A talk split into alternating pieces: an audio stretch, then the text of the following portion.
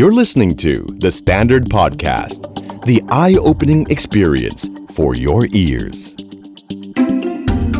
The Money Case by The Money Coach.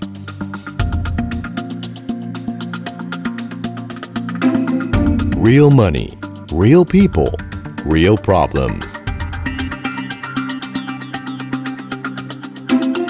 สวัสดีครับ พบกับ The Money Case by The Money Coach กันอีกแล้วนะครับ อ่าแล้วฮะในช่วงที่ผ่านมาเนาะมีต้องบอกว่ามีน้องๆที่เพิ่งเรียนจบใหม่นะครับ แล้วก็หลังไมค์มาคุยนะครับ คือน่าจะมาจากการที่หลาย ๆ คนเนี่ยพอจะมองเห็นแล้วล่ะว่าพอเรียนจบไปแล้วเนี่ยชีวิตการทำงานจะต้องเป็นอย่างไรเนาะแล้วก็เรื่องหนึ่งที่ผมคิดว่าคนส่วนใหญ่น่าจะเห็นกันเลยคือเรื่องการเงินนั่นแหละ ว่า มันปฏิเสธไม่ได้จริงๆว่าเงินจะเข้ามาเกี่ยวข้องกับเรา แล้วเราจะได้เป็นผู้รับผิดชอบเรื่องเงินเต็มๆตั้งแต่วันแรกที่เราเริ่มทำงานนะครับ เพราะว่าทำงานแล้วเนี่ยจะไปขอเงินพ่อแม่ก็คงใช่ที่เนาะงั้นน้องกลุ่มหนึ่งก็ก็มีหลังไมค์มานะครับ แล้วก็สอบถามว่า เอ๊เรื่องการบริหารเงินเนี่ยสำหรับคนที่เริ่มต้นชีวิตการทำงานนะครับ อยากให้ปลายทางเนี่ยเนาะวันหนึ่งที่เราเกษียณหรือหยุดทำงานแล้วเนี่ย มีเงินพอกินพอใช้จ่ายเนี่ยนะครับเราควรจะต้องวางแผนอะไรยังไงบ้างนะครับ อันนี้ก็เป็นเรื่องราวที่ผมอยากจะเล่าให้ฟังนะครับ แล้วผมคิดว่าเท่าที่ผมดูนะฮะคนกลุ่มที่ผมอยากจะเข้าไปสอนหรือไปแนะนำเรื่องการเงินมากที่สุดก็คือ คนที่เพิ่งเริ่มต้นทำงานนี่แหละ เคยมีความพยายามอยู่เหมือนกันนะช่วงหนึ่งเคยไปสอนให้กับเด็กที่กำลังจะเรียนจบ ไม่ได้ผลฮะ ไม่ได้ผลไม่น่าเชื่อนะ คือไม่ได้ผลจริงๆฮะตอนนั้นเดินสายอยู่ 2 ปีเต็มอะเดินสายสอนเด็กปี 4 ในวันปัดฉิมนิเทศ อาจารย์เขาก็ตั้งใจดีว่า เออเฮ้ยเด็กๆควรจะรู้เรื่องเงินนะ เงินมันเกี่ยวข้องกับชีวิตนะครับ ก็เชิญผมไปบรรยายมอในกรุงเทพก็ไป มอในต่างจังหวัดก็ไป เชียงมงเชียงใหม่ขอนแก่นบินไปหมด พอไปถึงจริงๆเนี่ยเราก็คิดว่าเออเด็กเขาเรียนจบแล้วเนี่ยใกล้จะเรียนจบแล้วเนี่ยเขาน่าจะมองเห็นแล้วว่าเอ้ยเดี๋ยวเงินจะเป็นเรื่องใหญ่ ปรากฏว่าไม่เลยฮะนั่งเล่นไลน์กันอันนี้พูดตามตรงเลยนะพูดเผาแบบตรงๆเลย เล่นไลน์กัน นั่งโทรยิ้มแย้มแจ่มใสเฮ้มุมห้องหนึ่งส่งไปที่มุมห้องหนึ่งจะมีคนฟังเราประมาณอยู่สิบเปอร์เซ็นจนเราเริ่มรู้สึกได้ว่าอ๋อเป็นเพราะว่าเรื่องจริงมันยังไม่เกิดไงตอนที่เขานั่งเรียนอยู่ตรงนั้นเนี่ยมันยังไม่จบออกมา ยังไม่ได้ทำงานหาเงินเขายังไม่รู้ไงโลกเขายังสวยงามนะครับเขาคิดว่าเงินเดือนหมื่นกว่าบาท มันเพียงพอ มันเพียงพอ ชีวิตเราจะพลิกต่อจากนี้แล้ว จากที่เคยขอเงินพ่อแม่ พ่อแม่ก็อิดอ่อนเหลือเกิน จะขอไปทำโน่นทำนี่ทำรายงาน แต่ละอย่างจะขอไปเที่ยวมันยุ่งยากเหลือเกิน ต่อไปนี้จะเป็นเวลาที่เราจะได้ดูแลตัวเองแล้วนะครับ ก็ไม่ค่อยฟังกันเท่าไหร่ หลังๆผมก็เลยปรับมาพูดคุยกับคนอีกกลุ่มหนึ่งก็กลุ่มที่เรียกว่า first jobber ผมพบว่าถ้าทำงานไปสัก 6 เดือน 1 ปีแล้วมาฟังเรื่องเงินเนี่ย ผมคิดว่ากลุ่มนี้เนี่ย น่าจะเริ่มเห็นภาพแล้ว ว่าชีวิตมันไม่ได้สวยเหมือนที่เขาวางไว้เลยฮะเงินเดือนหมื่นกว่าบาท ถ้าเผลอไผลชีวิตพังเลยชีวิตพังเลยนะครับ แล้วก็ที่ผมพบก็คือ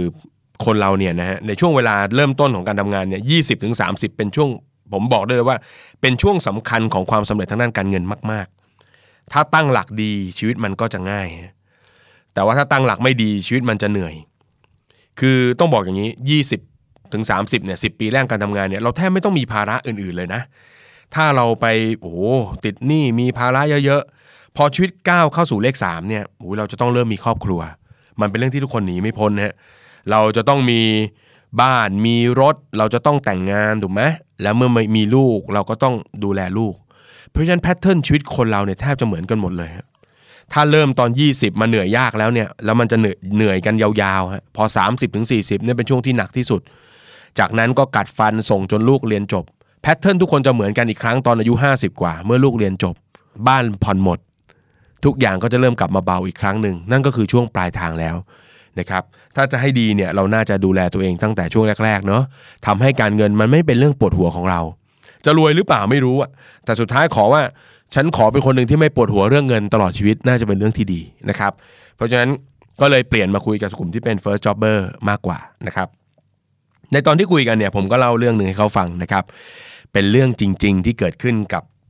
จะใช้คำว่าลูกศิษย์สองคนก็ได้นะครับเป็นลูกศิษย์สองคนซึ่งผมเห็นเข้ามานะจริงๆก็ต้องบอกครับว่าโอ้ฟังแล้วเดี๋ยวบอกลูกศิษย์มานี่โคตรเก่งทุกคนเลยมีนอกคอกมีมีเป็นธรรมดา คืออย่างที่บอกไงเงินมันไม่ใช่แค่ความรู้อะ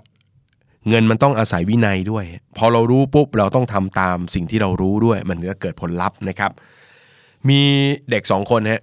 ในวัยเดียวกันเลย จบมาทำงานเงินเดือนเท่า ๆกัน เงินเดือนประมาณ 1 4ื่นสี่หมื่นห้าเหมือนเหมือนกันทุกประการ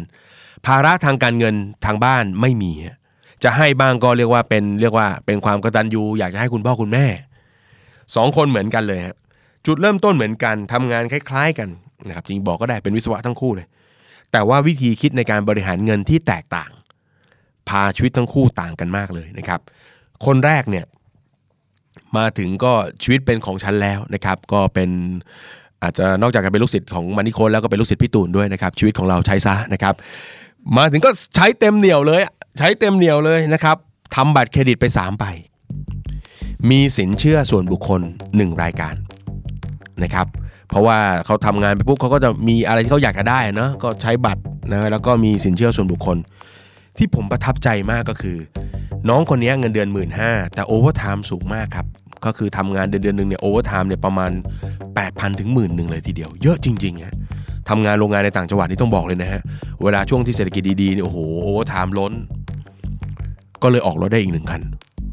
คือประมาณว่าบัตรเครดิตเมื่อกี้ก็ว่าเยอะแล้วใช่ไหมสามใบใช่ไหมสินเชื่ออีกหนึ่งมีรถมาอีกคันหนึ่งฮะ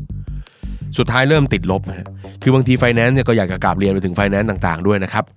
คือบางทีเวลาดูรายได้เนี่ยโอ้โหเอา overtime ไปบวกเนี่ย เนาะ overtime มันเป็นเงินที่ไม่ได้ได้ตลอดเวลา ถูกไหมฮะเออแต่ว่ามันอาจจะเป็นบางปีซึ่งเขาได้ต่อเนื่องอะ่ะเราก็ไปยกรวมเลยว่ารวมเลย เงินเดือน 25,000 อย่างเงี้ยจริงมันไม่ใช่นะฮะพอเศรษฐกิจไม่ดีปุ๊บ overtime ลดปุ๊บลำบากเริ่มเหนื่อยนะครับ ช่วงนั้นเป็นช่วงออกรถก็ถ้าจำได้ก็เป็นปี 54 พอดีก่อนหน้าปี 54 เล็กน้อยก็เป็นช่วงรถคันแรกนะถ้าจำไม่ผิดนะครับ ก็ตื่นตัวกันอยากจะได้ส่วนลดแสนหนึ่งอะ นะครับช่วงนั้นผมเป็นช่วงที่ผมถูกด่ามากที่สุดช่วงหนึ่งนะครับเพราะผมออกไปเขียนเป็นบทความว่าสิทธิ์เนี่ยถ้าไม่พร้อมอย่าใช้ เพราะถ้าใช้แล้วเนี่ยมันไม่ไหวเนี่ยมันจะไม่ใช่สิทธิ์แล้วมันจะเป็นบาปเป็นกรรมก่อนชีวิตเรานะครับโดนด่าเละนะครับโดนด่าเละนะครับ วันนี้ไม่มีใครมาขอโทษสักคนเลยนะครับ ขอทวงนะครับ ขอทวง ทีนี้เขาก็เต็มเหนียวอะชีวิตก็ติดลบ คือผ่อนขั้นต่ำทุกอย่างแล้วอะนะครับ ก็ยังมีติดลบเดือนละประมาณ4ี่ห้าพันนึกภาพเนะ คนเราติดลบเดือนละสี่ห้าพันมันเหนื่อยแล้วอะมันเหนื่อยแล้วอะวิธีคิดแก้ปัญหาของคนกลุ่มนี้ก็อย่างที่ทราบ มีไหมติดลบปุ๊บเราคิดเลย โอ้ยเดี๋ยวจะไปหารายได้เพิ่มมีไหมไม่มี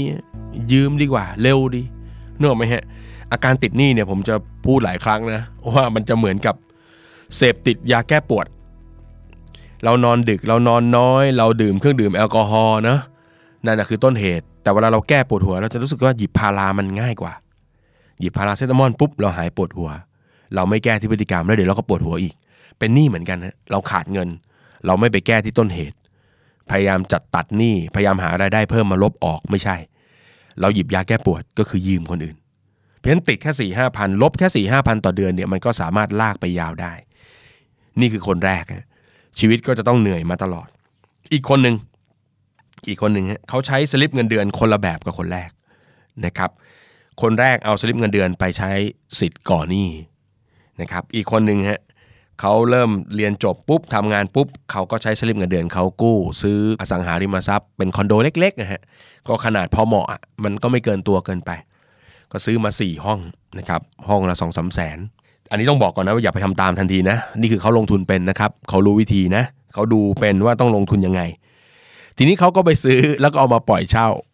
นะครับเห็นไหมใช้กระดาษเหมือนกันนะซึ่งไม่ต้องใช้เงินลงทุนเพิ่มมากเท่าไหร่แต่ใช้กระดาษเหมือนกันแล้วก็เปลี่ยนเป็นทรัพย์สิน ก็ไปปล่อยเช่า ตอนปล่อยเช่าก็โดนเพื่อนแซวฮะเพราะว่าค่าเช่าห้องหนึ่งมัน3 5 0 0ต้องผ่อนแบงค์นะบวกส่วนกลางก็อีก 2,500แล้วพูดง่ายๆห้องหนึ่งได้บวกพันหนึ่งคือคนเราบางทีก็ดูแคลนเงินพันหนึ่งอะนะเพื่อนก็แซวโอ้ยเศรษฐีเศรษฐีห้องเช่า เก็บได้เดือนละพันนึกไหมครับ คือบางทีคนบางคนเขาก็ไม่เห็นนะว่า คนที่เขาสะสมทรัพย์สินเนี่ยและนี่มันมีส่วนต่างเนี่ยมันก็ทำให้ชีวิตเขาเป็นไงคล่องแล้วก็ดีขึ้นสี่ห้องก็มีสี่พันสี่ห้องก็มีสี่พันผมก็บอกเขาว่า คนลงทุนแล้วประสบความสำเร็จเนี่ยนะ หลักคิดของการลงทุนก็คือว่า เวลาได้ผลกำไรมาผลตอบแทนมา อย่าเพิ่งรีบเอาผลกำไร ผลตอบแทนเนี่ยไปกินไปใช้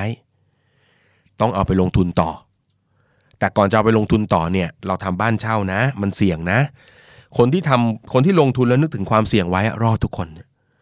แต่ถ้าคนที่ลงทุนแล้วนึกถึงแต่ว่าจะได้อะไรจะได้เท่าไหร่ได้มากแค่ไหน มักไม่ค่อยรอดฮะเพราะว่าสมองมันหรือความคิดมันไม่พร้อมจะปรับตัวแล้วก็รับมือกับเหตุร้ายๆ แต่คนที่คิดกลัวความเสี่ยงไว้ว่าต้องกลัวเรื่องนั้นเรื่องนี้ด้วยนะ มันก็จะเมื่อเกิดเหตุร้ายปุ๊บเขาก็จะพร้อมรับมือนะครับ น้องคนนี้เขาก็เก็บเงินเดือนละสี่พันสี่พันสี่พันผมบอกว่าเก็บไว้ก่อน ถ้าเกิดคนเช่าออกเนี่ยเราต้องผ่อนเอง เพราะฉะนั้นเตรียมไว้สักหน่อยว่าถ้าคนเช่าออกเรามี support ได้ 3 เดือนรอหาคนเช่าใหม่ เขาก็ทำตามว่าง่ายฮะพอเก็บเงินได้ 3 เดือน พอจะผ่อนทุกห้องได้ปุ๊บเนี่ยเขาก็เริ่มมีเงินส่วนเกิน เขาก็เก็บเก็บเก็บไม่ใช้ มองหาจังหวะว่าจะไปลงทุนอะไรนะครับ จากนั้นเขาก็รู้เกมการเงินอะคนที่ศึกษาเขาก็จะรู้นะครับเอาชื่อไว้ในทะเบียนบ้านนะครับ พอขายก็จะไม่เสียภาษีธุรกิจเฉพาะนะครับเขาก็วางแผนไว้ทั้งหมด ผ่านไป 5 ปีฮะ คนฝั่งแรกที่ผมเล่าให้ฟังฮะชีวิตเหนื่อยยากขึ้นเรื่อยๆ หน้าที่การงานเติบโตขึ้นเครดิตสูงขึ้น แต่เครดิตนั้นเขาเอาไปสร้างหนี้เพิ่มหมดเลย เพื่อไล่ปิดโปะความผิดพลาดในอดีตทั้งหมด ในขณะที่อีกคนหนึ่งฮะผ่านไป 5 ปีทยอยขายห้องคอนโด บวกเงินเก็บที่มีนะครับมันก็ไม่ได้เยอะนะ เรียนจบอายุประมาณ 20 21ถูกไหมอายุประมาณ 25 26 มีเงินเก็บประมาณ 5 0 0แสน ก็ถือว่าเป็นการตั้งหลักชีวิตที่ดีฮะ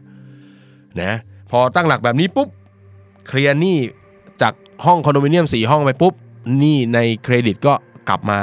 ว่างเหมือนเดิม เขาก็เริ่มวางแผนใหม่ แล้วก็ลงทุนอีกรอบหนึ่งผมก็มั่นใจว่าอย่างหลังเนี่ยน่าจะมีเงินหลักล้านได้นะครับ อายุประมาณ 30 พอมีเงินหลักล้านเนี่ย ผมว่าชีวิตมันก็เบาสบายนะ ลองนึกภาพว่า 30 ปุ๊บ เรามีเงินสำรองไว้สักล้านหนึ่ง เราจะกู้ซื้อบ้านเพื่อครอบครัวก็กู้ไปไม่เป็นอะไร ถูกไหมเราก็มีเงินผ่อนขาดเหลือปุ๊บเราก็จะมีเงิน 1 ล้านเป็นเงินเหมือนกับเป็น buffer เนาะคอย support ชีวิต ซื้อรถก็ซื้อสิ ถูกไหมไม่ไหวอะไรต่างๆก็ยังมีเงิน buff มี buffer คอย support เพราะฉะนั้นคนที่วางแผนแบบนี้ชีวิตก็จะคนละเรื่อง คนละแบบกับคนที่ไม่ได้เตรียมการไว้นะครับ จากประสบการณ์การให้คำแนะนำกับเด็กรุ่นใหม่ ๆ มาเนี่ยผมพบว่า เราจะมีจุดตายในการสร้างหนี้ใหญ่ ๆ 3 ครั้งที่ต้องระมัดระวังนะครับ เริ่มต้นไม่น่าเชื่อนะครับนี่จากนี่จากข้อมูลส่วนตัวนะยังไม่เคยทำวิจัยแบบสถาบันวิจัยอะไรเขานะฮะแต่เข้ามาดูปุ๊บอ้าวเป็นอะไรล่ะ เป็นหนี้เนออกไหมหนี้อะไรทำไมถึงเหนื่อย เริ่มต้นจากอะไรนะก็เราก็ไล่กลับไปเช็คหนี้ตัวแรกไม่น่าเชื่อนะฮะที่ทำให้เด็กเราเริ่มคว่ำทางการเงินนะครับ ก็คือหนี้กู้มาจัดงานเลี้ยงรับปริญญา ไม่เชื่อก็ต้องเชื่อ ไม่เชื่อก็ต้องเชื่อ ก็นึกภาพสิครับว่าคนเงินเดือนหมื่นกว่าบาทเขาใช้เงินเดือนเดือนหนึ่งก็เหลืออยู่ไม่เท่าไหร่แล้วอะถูกไหมหรือบางทีไม่เหลือด้วยอะถูกไหมแล้วพอรับปริญญาโอ้ว้าวเต็มอะเต็มนึกออกไหมทุกคนจะมีแพทเทิร์นความคิดเดียวกันหมดเลย ครั้งเดียวในชีวิตนึกออกไหมฮะบางคนนี่รับข้ามจังหวัด โอ้โหต้องขนโคตรเงาสกหลาดไปหมดเลยอะเยอะมากนะ แล้วก็ไปโอ้โหรถแล้วก็เลี้ยงใหญ่โตฮะ ผมโอ้โหนึกออกไหมผมว่ายินดีกับพ่อแม่เราก็พอมั้งนั่นนะคนนะ ผู้อุปถัมภ์อย่างเป็นทางการเลยอะก่อนจะเรียนจบอะเลี้ยงพ่อเลี้ยงแม่ก็พอ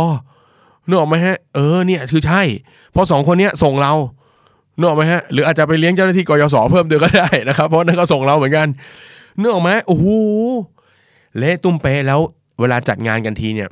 บางทีดูว่าเงินไม่เยอะครับ แต่ว่าหลักเป็นหมื่นบาท เอาว่าสองสามหมื่นก็พอแล้ว ถูกไหมคนเงินเดือนหมื่นห้าเป็นหนี้สองสามหมื่นคุณอย่าคิดว่ามันออกง่ายนะฮะไม่ได้ออกง่ายๆนะหนักเลย นี่คือหนี้ตัวแรกหนี้ตัวที่สองฮะรถยนต์ ถ้าเข้าซื้อรถยนต์ผิดจังหวะเนี่ยยังทำงานเงินเดือนนิดๆหน่อยๆเนี่ยช่วงสองหมื่นพวกเราเริ่มไม่สบายตัวแล้ว เวลายืนรอรถประจำทางนึกอะไหมครับ BTS ก็หงุดหงิดเหลือเกินนึกออกไหม รปภ. มาคอยมาไล่อยู่นั่นแหละนึกออกไหมใกล้เส้นเหลืองห่วงจังอะไรเงี้ย หงุดหงิดหงุดหงิดซื้อเลย ซื้อปุ๊บเหนื่อยเลย เพราะว่าเราคงทราบแหละนะว่ารถเวลาซื้อเนี่ยมันไม่ได้มีค่าผ่อนอย่างเดียวถูกไหมน้ำมันค่าจอดรถค่าอะไรต่างตามมา แล้ว step สุดท้าย step ที่สามพวกนี้จะมาโดนอีกทีต่อประมาณอายุ 30 เศษก็คือหนี้แต่งงานหนี้แต่งงานนะผมว่าไม่แน่นะในอนาคตอีกหน่อยนะถูกใจชอบพอกันเนะพาพ่อแม่สองฝั่งมาคุยกันโอเค จับมือแต่งเลยจบแล้วนะครับ อาจจะเป็นแบบนั้นก็ได้เพราะว่าโหแต่งงานทีหนักมาก แล้วผมเจอคนแบบหวังน้ำบ่อหน้าเยอะมากนะ ยิ่งไปจัดต่างจังหวัดนะเฮ้ย เดี๋ยวเรารวมคนมาเนี่ยรวมๆเงินเนี่ยโอเคแหละ ถัวๆกันไป แล้วกู้ไปจัดหนักมากนะฮะ มีบางเคสนี่ผมแบบฟังแล้วก็ขำไม่ออกฮะ กู้ไปซื้อทองมาวางไว้ในพาน คือเวลาเราจัดงานมันต้องมีสินสอดถูกไหมไม่มีทองก็น่าเกลียดสมสมองคิดง่าย ๆ ว่า เอาเอาเอาเอาทองมาวางไว้ในพานเวลาเนี่ยเนาะแบบ ที่เขาแบบแต่งงานงานมั่นนะเนาะมันต้องมีทองมาวางไงเอาเงินมาวางไงกู้เอามาวางตรงนั้น แล้วก็บอกใจตัวเองว่าไม่เป็นไรเดี๋ยวเสร็จแล้วไปคืน สุดท้ายไม่ได้คืนฮะไอ้ไอ้พานเงินนั้นก็ได้เช็คได้หยิบใช้อะนึกออกไหมก็เลยติดหนี้คือถ้าชีวิตแต่งงานเริ่มต้นด้วยการเป็นหนี้เนี่ย ผมคิดว่ามันเหนื่อยนะมันเหนื่อยพอสมควรฮะเพราะฉะนั้นอันนี้ก็ต้องดูให้ดีนะครับ เพราะฉะนั้นระหว่างทางมันมีเรื่องที่จะทำให้เราเป็นหนี้ได้เยอะแยะเต็มไปหมดเลยนะครับสำหรับคนรุ่นใหม่ นะฮะสำหรับคนรุ่นใหม่ผมมีไอเดียนะฮะว่าเออถ้าเราอยากจะบริหารการเงินให้เรารอดนะสำหรับคนรุ่นใหม่ผมมีแนวคิดที่อยากจะฝากไว้นะครับ อยากให้พวกเราเริ่มคิดเริ่มมองดูนะครับว่าเอาแนวคิดตรงนี้ไปปฏิบัติดูนะครับ เรื่องแรกนะครับที่ผมอยากจะฝากก็คือว่าในช่วง 10 ปีแรกของการทำงานนะถ้าเป็นไปได้ ถ้าเป็นไปได้นะครับ ผมอยากให้เราไม่สร้างหนี้ไม่ก่อหนี้ โดยเฉพาะนะฮะขีดเส้นใต้ก็คือหนี้บริโภคหนี้บริโภคมีอะไรบ้างหนี้บัตรเครดิต สินเชื่อส่วนบุคคล ผ่อนของกดเงินสดนอกระบบนะครับบางคนฟังถึงตรงนี้แบบอุ้ยครบเลยนะครับ ครบเลยนี่คือมีหมดเลยนะฮะคือต้องบอกเลยอะว่าหนี้บริโภคมันเป็นหนี้ที่เรียกว่าอะไรเดียเคลียร์หรือผ่อนเอ่อทำให้มันหมดไปได้ยากมากอะ ด้วยเลทอัตราดอกเบี้ย 20ถึง28 มันเยอะจริงๆนะฮะ มันเยอะจริง ๆ เวลามีคนมาปรึกษานี้กับผมเนี่ย เวลาคุยกันเนี่ยผมจะบอกว่าไหนช่วยลิสต์รายการหนี้มาให้ดูหน่อยสิถ้าผมเห็นเนี่ยนะในกองหนี้เนี่ยหกเจ็ดรายการนะมีแต่หนี้บริโภคหมดเลยเนี่ยผมบอกเลยว่า จะบอกเขาแบบนะเป็นแบบหมอรักฟันธงเลยนะ นานหน่อยนะสามปีนะห้าปีนะกว่าจะออก ตรงกันข้าม ถ้าในกองหนี้ห้าหกรายการตรงนั้นมีบ้านอยู่ด้วยอย่างเงี้ย แล้วเขาก็ยังกัดฟันส่งบ้านมาตลอด คนกลุ่มนี้อาจจะออกได้เร็วกว่า เพราะหนี้บ้านเนี่ยมันถึงจังหวะปุ๊บมารีไฟแนนซ์เพื่อจะเอาเงินส่วนเกินมา clear หนี้ได้ เห็นไหมฮะ เพราะฉะนั้นถ้าใน 10 ปีแรกของการทำงานเราสะสมแต่หนี้บริโภคเนี่ยเราจะเหนื่อยมากนะครับ เราจะออกได้ยาก 10 ปีแรกเหนื่อยขนาดนี้ พอเข้าช่วง 30-40 ซึ่งซึ่งเป็นไฮไลท์ของชีวิตเนี่ยจะยิ่งลำบาก บ้านกับรถ10 ปีแรกถ้าเกิดไม่ไหว ดูประเมินตัวเองหน่อยนะครับคือบ้านกับรถเนี่ยมันจะมาแวบๆโดยเฉพาะรถยนต์เนี่ยรถยนต์เด็กสมัยนี้จะชอบซื้อรถยนต์มากกว่าบ้านนะนะครับเพราะบ้านเช่าเขาก่อนก็ได้ แต่รถมันต้องมี แล้วรถมันจะมาแวบๆอะบางทีแบบยืนรอรถประจำทางอยู่เนะรถรถเมย์อยู่ฝนตกอย่างเงี้ย ตกมาเป็นหาใหญ่เลย สมองแวบเลย เนี่ย ถ้ามีรถก็ได้กลับบ้านแล้วนึกออกไหมเออ เราก็เลยอยากจะมีรถกันนะฮะดูตัวเองก่อนว่าถ้ามันต้องซื้อใช้ทำงานก็ไม่ว่ากันนะแต่ขอเอาแบบ ระดับที่เราเราจัดการมันไหวนะครับ อย่าให้เกินตัวไปมากนะครับนี่คืออันดับแรกเลยฮะอย่าก่อหนี้จนนะครับสองออมให้ได้ 20%ของรายได้โอ้โหฟังบอก 20% 20%เนี่ยผมอยากจะได้สำหรับคนที่เขาเรียกว่าอะไรอะไม่มีภาระทางการเงินที่ต้องส่งให้ที่บ้านเนาะถ้าเราไม่เดือดร้อนมากทำไมผมถึงเสนอตัวเลข 20 รู้ไหมจากทำข้อมูลมาเนาะเด็กๆที่เก็บได้ 20%เนี่ย พออายุประมาณ 30 จะตั้งหลักได้หมดเลย แต่ถ้าไม่ไหวถ้าไม่ไหวเริ่มสักสิบก่อนก็ได้ฮะแต่ถ้าไม่ไหวอีกนะครับ เราลดกระนำกันสุด ๆ เลยนะฮะถ้าสิบไม่ไหวอีกเอาห้าก็ได้วะเราไว้ห้าก็ได้ จริง ๆ คนเราเนี่ยทนทำงานเราเนี่ยมันมีแหล่งเก็บเงินอยู่บ้างแล้วนะ แต่เราไม่ได้สังเกตเอง อย่างเช่น กองทุนสำรองเลี้ยงชีพกบขนะกองทุนบำเหน็จบำนาญข้าราชการอย่างเงี้ย ใครที่ทำงานแล้วมันมีเงินหักพวกนี้อยู่เนี่ยนะครับ เราไปจัดสรรจากตรงนี้ได้เลย ผมคิดว่าจัดสรรจากตรงนี้เนี่ยจะดีกว่าการที่พยายามจะเก็บเองด้วย ยกตัวอย่างเช่น ใครมีสำรองเลี้ยงชีพใช่ไหมฮะเขาหัก 5 เราบอกไปเลยหัก 10 ไปเลยนะครับหัก 10 ปุ๊บจะได้ตามเงื่อนไขที่ผมแนะนำว่าจะทำให้เราอ่ามั่งคั่งได้เร็วขึ้น หัก 10 ไปเลยแล้วเราก็กิน 90 ที่เหลือ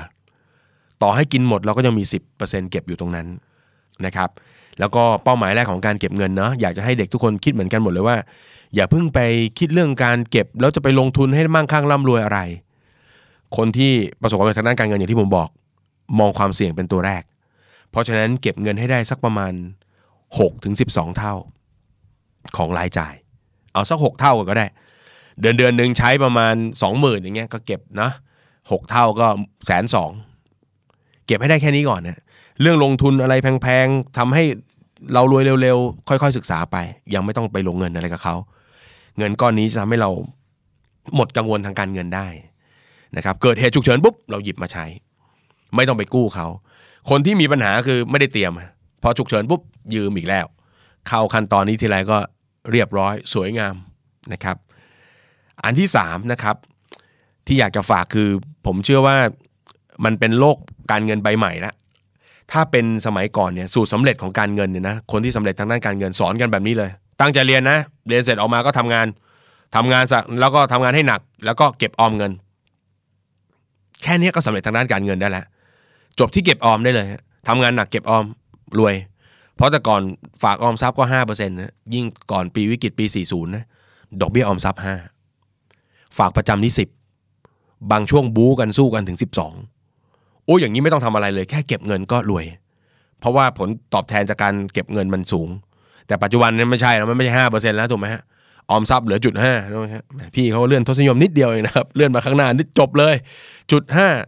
ฝากเงินทีไรตกใจทุกทีเอาบุ๊กแบงค์ไปอัพนะเงินใครสามสิบสองบาทนึกไหมครับใครฝากวะนึกไหมครับแม่ดอกเบี้ยนี่ถูกไหมเอาดอกเบี้ยไป 30 บาท เสร็จแล้วก็โดนค่าธรรมเนียม 200นะครับสบายตัวกันไป เพราะฉะนั้นเรามาสู่ยุคที่คนยุคใหม่ต้องรู้เรื่องการลงทุนแล้วฮะรู้เรื่องการลงทุนนะครับ เราสนใจเรื่องอะไรก็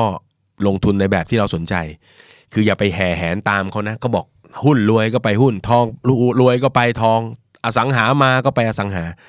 จริงๆเนี่ยผมอยากจะบอกตรงนี้นะครับเดี๋ยววันหลังอาจจะมีเวลาได้คุยกันตรงนี้ แต่เล่าคร่าวๆว่า ทรัพย์สินทุกประเภทเนี่ยมันมีจริตของมัน เราอย่าลงทุนผิดจริต นะครับแหมฟังแล้วดูแบบนะดูออกแนวพุทธะเหลือเกิน คือคือคนบางคนเนี่ยสนุกเพลิดเพลินกับการนั่งอ่านงบการเงินบนโต๊ะ แล้วก็เลือกหุ้นที่จะซื้อ แต่ไม่ชอบลงไปเดินดูตึกดูบ้านที่จะซื้อลงทุนอย่างเงี้ยถ้าจริตเราเป็นหุ้นเป็นกองทุนก็อยู่กับหุ้นกับกองทุน อย่าไปฝืน เพราะถ้าฝืนปุ๊บคุณจะไม่มีความสุขตั้งแต่เริ่มลงทุนแล้วล่ะนะครับนี่ยังไม่ขาดทุนเลยนะ นี่ขาดทุนความรู้สึกเนี่ยก็คือไม่สนุกด้วย แค่อยากจะรวยอย่างเงี้ยไม่ไม่ใช่ ลงทุนอะไรก็ไปถึงเป้าหมายทางการเงินได้นะครับ เพียงแต่ว่าเลือกให้มันตรง เพราะฉะนั้นมาถึงยุคที่เราจะต้องเรียนรู้เรื่องนี้เต็มๆแล้วนะครับ เพราะฉะนั้นแบ่งเวลามาศึกษาเรื่องพวกนี้ด้วยนะครับคำแนะนำที่4ฮะก็คือ ผมอยากจะฝากคนรุ่นใหม่ให้ทำงานเน้นประสบการณ์เนาะสิปีแรกการทำงานเนี่ย คือบางมีบางทีมันก็มีเด็กๆ ยุคใหม่อะชอบมีคำพูดอย่างเงี้ยเวลามาปรึกษาโคทำงานเหนื่อยมากเลยอะทุกวันนี้ทำเกินเงินเดือนแล้ว มันสามารถแปลงเงินเดือนเป็นเนื้องานได้นะครับว่าทำตรงนี้เกินมาแล้วนะครับ ตอนนี้เกินมา 250 แล้วเนื้อไหมฮะคืออย่าไปคิดอย่างนั้นนะครับ ผมว่าสิ่งที่อยากจะบอกก็คือ ผ่านชีวิตมาถึงตรงนี้เนาะก็การแนะนำน้องรุ่นใหม่ ๆ ว่าเฮ้ยความรู้เนี่ยซื้อได้วะความรู้เราไปนั่งเรียนคอร์สอะไรเนาะไปเรียน MBA ไปนั่งคอสัมมนาความรู้ซื้อได้วะประสบการณ์ซื้อไม่ได้วะประสบการณ์ที่ฟังคนอื่นเนี่ยอาจจะทำให้เราฉลาดขึ้นนะแต่ประสบการณ์ที่เราลุยเองเนี่ยทำให้เราเก่งว่ะแล้วเมื่อเวลาผ่านไปเนาะคนที่จะสามารถทำเงินหรือสร้างรายได้ได้มากขึ้นคือคนเก่งว่ะเพราะฉะนั้นผมจะบอกเสมอว่าเฮ้ยถ้าถึงเลข 3 แล้วพออายุเลข 3 ปุ๊บเราไม่สามารถตอบได้ว่าเราเก่งเราเชี่ยวชาญอะไรได้เนี่ยเฮ้ยมันมีปัญหาเหมือนกันนะ มันมีปัญหากับทั้งการหารายได้ การสร้างชีวิตของเราแน่นอนนะครับเพราะฉะนั้นสิปีแรกการทำงานอย่าคิดเรื่องตังค์ให้มากเนอะไหมแม่ที่นั่นน้อยกว่าที่นี่พันเดียวเนอะไหมคิดเป็นเรื่องเป็นราวใหญ่โตเนอะไหมฮะบางที 1 0 0พันเนี่ยมันอาจจะแลกไม่ได้กับประสบการณ์ที่อีกที่หนึ่งให้ก็ได้นะครับ แล้วก็ 5 ครับ สร้างทรัพย์สินก่อนซื้อหนี้สิน อยากจะฝากครับเพราะว่าเด็กรุ่นใหม่จะใจร้อนนะครับอย่างที่ผมเจอตอนนี้เยอะที่สุดก็คือเรื่องของ gadget ต่างๆเนาะ iPhone เอาไปพูดชื่อยี่ห้อเขาเดี๋ยวก็โดนฟ้องนะครับ เราก็พูดไปแล้วก็เล่นในครบเลย iPhone Samsung นึกออกไหมเอาให้หมดอะซื้อก็เอาพอเหมาะ ซื้อเอาพอเหมาะนึกออกไหมครับแหมอย่าไปไล่ตามอะ ผมเคยเจอเคสหนึ่งน่ารักมากฮะผ่อนรถแบบลันลี่ฮะเคยได้ยินไหมผ่อนรถแบบลันลี่คือครบ 5 ปี ผ่อนหมดซื้อใหม่ คือชีวิตเป็นชีวิตผูกพันกับไฟแนนซ์ตลอดเวลานึกออกไหมครับ คือมันมันแปลกดีอะมันแปลกดีอะ มันมีรุ่นใหม่ฮะโค้ดโฉมใหม่มันมาฮะห้ามใจไม่อยู่เนื้อออกไหมครับแรลลี่ตลอดแบบนั้นก็จะเหนื่อย ในมุมของผมเนี่ยนะครับอย่างตัวอย่างที่ 2 ที่ผมเล่าให้ฟัง ถามว่าเขาอยากจะลงทุนอสังหาให้รวยหรือเปล่าผมว่าโจทย์ของเขาคือการที่ไปลงทุนแล้วอยากจะได้ทรัพย์สินขึ้นมา เพื่อให้ทรัพย์สินเนี่ยสร้างกระแสเงินสดไว้ เพื่อวันหนึ่งเขาอยากจะก่อหนี้ในแบบที่เขาต้องการเนี่ยทรัพย์สินก็สามารถเลี้ยงหนี้เขาได้นะครับ เพราะฉะนั้นอยากให้เป็นไอเดียว่าเออถ้าคิดอยากจะซื้อทรัพย์สินอะไรใหญ่ ๆนะครับ หรือเป็นหนี้อะไรใหญ่ ๆ อย่างเช่นบ้านรถเนี่ยลองกลับมามองก่อนว่าเราเตรียมความพร้อมโดยการสร้างทรัพย์สินก่อนนะครับถนัดอสังหาก็ลงทุนอสังหา ถนัดกองทุนก็สะสมกองทุน ถนัดสลากออมสินนะครับแหมเบสิกมากเลยนะแต่อาจจะมีโชคนะก็เอาสลากออมสินนะครับถัดมาฮะข้อ 6 ลงทุนเอ่อเยอะและ อีกเรื่องหนึ่งที่ผมอยากจะฝากคือทำอะไรคิดถึงวันข้างหน้าไว้เสมอ ตรงนี้เป็นเรื่องนะครับ ถ้าเป็นแนวคิดเศรษฐกิจพอเพียงตามแนวพระราชดำรัสของรัชกาลที่9นะครับตรงนี้ก็คือเรื่องของการมีภูมิคุ้มกัน คือเราสนุกสนานกับชีวิตวันนี้ได้ แต่ต้องคิดเผื่อไว้ในอนาคตด้วยว่า มันอาจจะมีเรื่องที่ไม่คาดฝันเข้ามา แล้วทำให้เราประสบปัญหาทางด้านการเงินได้ เสียชีวิตก่อนวัยอันควรทุกคนเกิดขึ้นได้นะครับถ้าไม่เตรียม ก็อาจจะทำให้เราทิ้งภาระไว้คนข้างหลังได้ เจ็บป่วยต้องใช้เงินนะครับ เกิดอุบัติเหตุต้องใช้เงินนะครับ เพราะฉะนั้นต้องดูแลเรื่องพวกนี้ไว้เสมอ คนบางคนทำงานฟรีแลนซ์นะครับก็อาจจะจ่ายเงินช้า ได้รับเงินช้า ก็มีมีภาวะที่อาจจะเกิดเป็นปัญหาทางการเงินขึ้นมาได้ทำงานก็มีความเสี่ยงตกงานนะครับ ยิ่งในยุคนี้ผมบอกได้เลยฮะผมอยู่สายทางด้านวิศวกรรมมาก่อนนะต้องบอกว่ายุคนี้เป็นยุคที่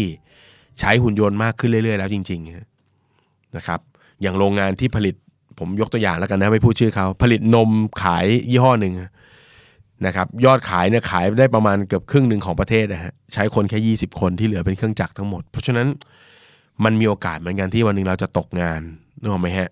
อ่าเพราะฉะนั้นเผื่อเหลือเผื่อขาดเตรียมเงินเตรียมอะไรไว้ด้วยนะครับ ซึ่งมันก็อิงกันนะเนาะถ้าคนเราที่มีประสบการณ์มีความสามารถเยอะๆสูงๆเขาก็ไม่กลัวหรอกถูกไหมฮะเออ ออกจากที่หนึ่งเขาก็มีความรู้ความสามารถก็ยังสามารถทำงานได้อะนะหางานทำได้อะไรได้ แล้วก็อันที่7นะครับที่ผมอยากจะฝากเป็นแนวคิดสำหรับคนรุ่นใหม่สำหรับเรื่องการเงินก็คือ ลองเปลี่ยนความคิดครับ ถ้าเป็นยุคก่อนเนี่ยเราจะวางแผนกันว่า 60 เนะเราก็จะกะเกษียณแล้วก็จะมีเงินใช้ในช่วงบั้นปลาย ดูแลตัวเองจนถึงวาระสุดท้าย ลองปรับบ้าง ลองปรับบ้าง ถ้าจะให้ดีเนี่ยผมเห็นเทรนด์ของคนในยุคนี้เนี่ยนะครับ อาจจะคนที่อยู่ในวัย 50 ในช่วงนี้นะครับ ผมเห็นเทรนที่เขาเป็นกันอยู่ก็คือลำบากเรื่องการเงินมาตลอดเลยตั้งแต่วันแรกที่เริ่มทำงานเหนื่อยมาตลอด จนถึงวันสุดท้ายที่ใกล้จะกะเกษียณ มาคุยกันกับผมเนี่ยวางแผนเกษียณวางแผนยากมากครับเพราะทุกอย่างไม่ได้เตรียมอะไรไว้เลยนะครับ ก็สำหรับคนรุ่นใหม่เนี่ยผมอยากให้คิดแบบนี้ฮะให้เตรียมวางแผนเกษียณตั้งแต่วันแรกที่เริ่มทำงาน นี่คือเกษียณทางการเงินนะ กษียณทางการงานเนี่ยเรามีแรงเราอยากจะทำเรารู้สึกว่าได้ทำงานแล้วมีคุณค่าทำไปเลยฮะจะ 60 70 ยังอยากสนุกอยู่นะวันวันข้างหน้า 60 แล้วคุณอาจจะเป็นผู้เชี่ยวชาญมาบรรยายอะไรให้น้องๆฟังอะ่ะนะได้หมดเลยอะแต่ว่าเกษียณทางการเงินเนี่ยผมคิดว่าถึง 60 แล้วน่าจะหยุดทำงานเพื่อเลี้ยงชีพอะเนะการเงินมันน่าจะเพียงพอดูแลตัวเองแล้ว เพราะฉะนั้นผมอยากจะปรับให้คนรุ่นใหม่คิดอย่างนี้ว่า ถอยกลับมาเลยฮะเราควรจะหมดกังวลเรื่องการเงินเนี่ยให้เร็วที่สุด คือสักอายุ 40คำว่าหมดกังวลนี้ไม่ใช่แบบ ไม่ทำงานก็มีเงินใช้ต่อชีวิตไม่ใช่นะครับคำว่าหมดกังวลหมายความว่า ทุกอย่างที่เป็นภาระค่าใช้จ่ายอยู่ภายใต้การควบคุมของเราทั้งหมดแล้ว 40 อาจจะมีบ้านผ่อนอยู่ แต่ฉันก็ไม่เดือดร้อนนะ เพราะบ้านก็ไม่ได้ใหญ่โตเกินตัวฉันผ่อนไหวรายได้ที่ฉันมีฉันก็โอเค ซื้อรถฉันก็ผ่อนได้ ลูกฉันก็จัดการค่าเรียนค่าอะไรต่างไม่ต้องคอยปวดหัว เงินเก็บฉันมีเงินสะสมฉันมี เอ๊ะ ถ้าเกิดว่าฉันเกิดโชคร้ายจะต้องออกจากงานหรือไม่มีรายได้เงินเก็บ ฉันก็พอจะกินอยู่ใช้จ่ายไปได้สักระยะหนึ่งฉันพอจะหยิบจับหาอะไรทำใหม่ได้ ด้วยความรู้ความสามารถที่ฉันสะสมมา อันเนี้ยภาษาของผมผมเรียกว่ามันคือการหมดกังวลเรื่องเงินนะครับ แม้มันจะไม่ได้บอกว่าหมดกังวลไปตลอดชีวิตแต่คือ ระยะสั้นๆ ฉันว่า 3-4 ปี ถ้าเกิดเรื่องอะไรพลิกผัน ฉันสามารถดูแลตัวเองได้ทางการเงิน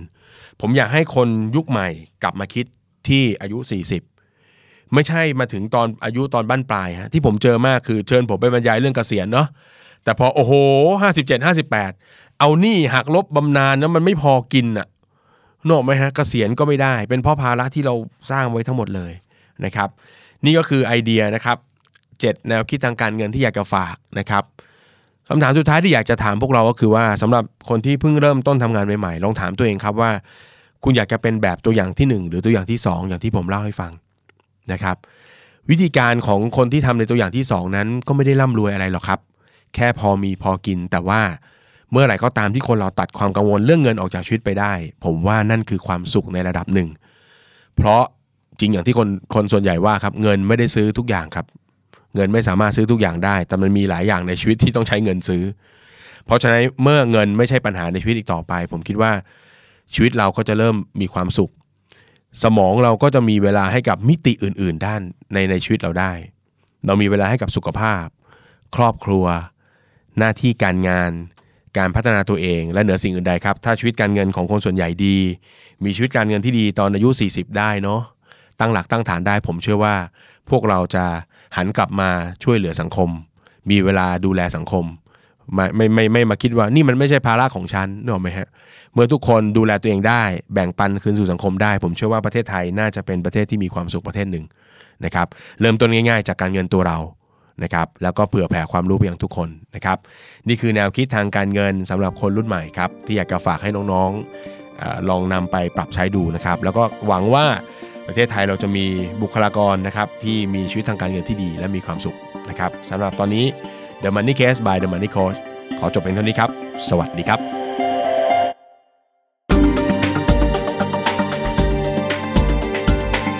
Binge listen to all our shows and episodes at thestandard.co slash podcast.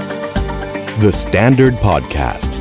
Eye opening for your ears.